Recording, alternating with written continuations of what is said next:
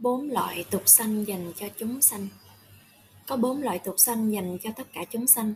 Đức phật đã nhắc đến trong bài kinh ma há, si há, na đá sutta trong chung trung bộ kinh. Một nõn xanh andaza hai, thai xanh zalabuza ba xăng xê đa giác thấp xanh và bốn, hóa xanh ố bá cá tất cả chúng sanh được sinh ra theo một trong những cách thức này tuy nhiên, lịch sử ghi nhận một số loài có thể à, được sanh trong trứng, tức là theo cách noãn sanh. loài người ha, có thể được sanh trong trứng thông thường, cách tục sanh của loài người là thai sanh gấp tha sinh ra cá là thuật ngữ chỉ chung cho nõn sanh và thai sanh tức là chỉ cho việc sống trong bụng mẹ, gà và vịt là nõn xanh, còn người và chó là thai xanh. Có một vài người sanh ra thông qua cách thấp xanh, chẳng hạn như bà Drú Ma Đê Quý và bà La Môn Pokha Rasati. Hai người này đã sanh ra trong một hoa sen. Tuy nhiên, những người nhân loại đầu tiên trên thế giới thế gian này là hóa sanh. Vào thời đó không có cha và mẹ, cho nên họ phải hóa sanh, tức là họ tự nhiên hiện ra. Như vậy, tất cả chúng sanh trên thế gian này tục sanh theo bốn cách. Nói ngắn gọn, chúng sanh địa ngục, chư thiên và phạm thiên là hóa sanh. Đối với chúng sanh địa ngục, không có thời kỳ trong bụng mẹ, họ chỉ tự nhiên xuất hiện trong địa ngục. Không có phải tự nhiên hiểu theo cái nghĩa là không đầu, không đuôi, không nguyên nhân ha quý vị ha. Tự nhiên ở đây là một cách ờ, đột ngột, bất ngờ ngay lập tức. Loài người tục sanh như thế nào? Loài người nói chung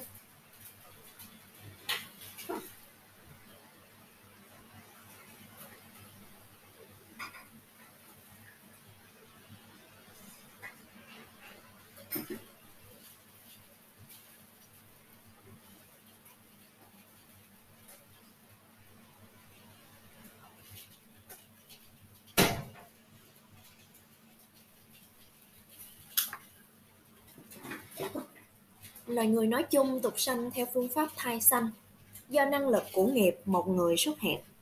Có những phương pháp hiện đại khác nhau để tạo ra Kalala, tức là được tạo ra từ tinh cha trứng mẹ.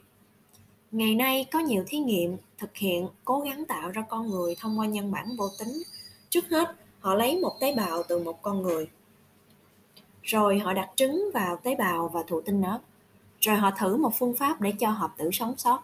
Họ thử như vậy trước ở động vật, sau đó họ áp dụng phương pháp đó cho nhân bản vô tính của loài người. Một lần nọ, tôi đến đức để dạy thắng pháp. Một người phụ nữ đức đến gặp tôi và hỏi về nhân bản vô tính loài người. Làm sao chúng ta trả lời câu hỏi về nhân bản vô tính của loài người theo giáo lý thắng pháp?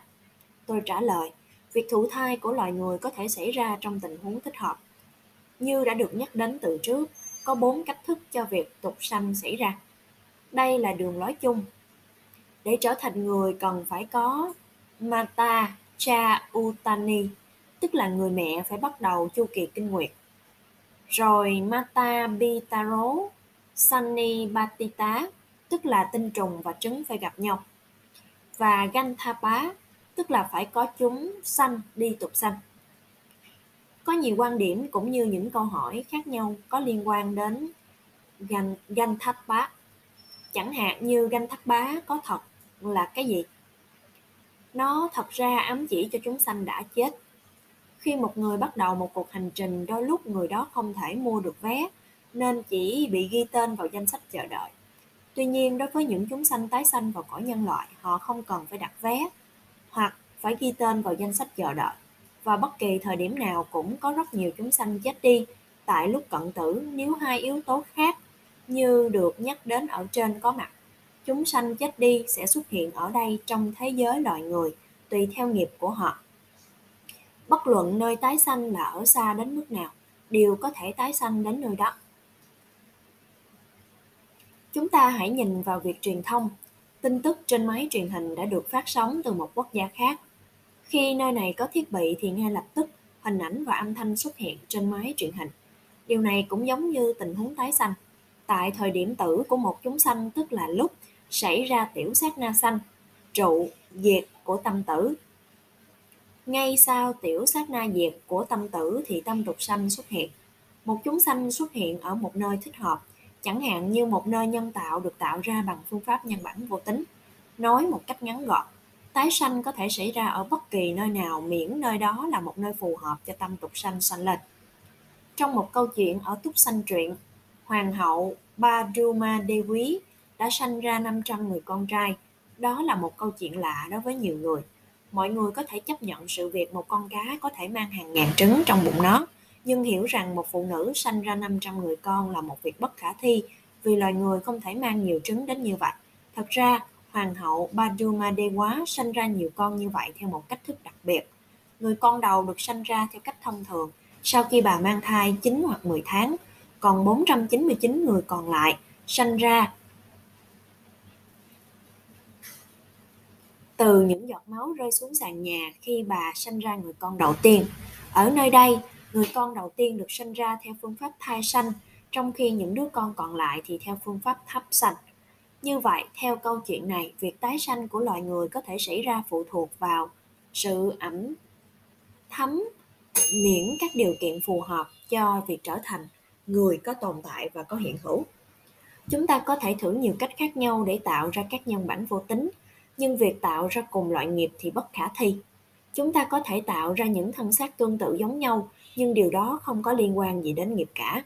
Ví dụ, con thằng lằn trốn trong đất màu đen thì nó có màu đen, trong khi con thằng lằn trốn trong đất màu đỏ thì có màu đỏ. Đây là ý nghĩa về sự ảnh hưởng của môi trường sống đối với việc nhân bản vô tính của loài người. Họ đặt hợp tử vào trong tế bào của một người rồi hợp tử sẽ lớn lên, sẽ giống như người đó. Đây là trường hợp giống nhau về thân xác vật lý, đôi lúc cũng có trường hợp về sự ảnh hưởng của tâm trí lên thân xác vật lý.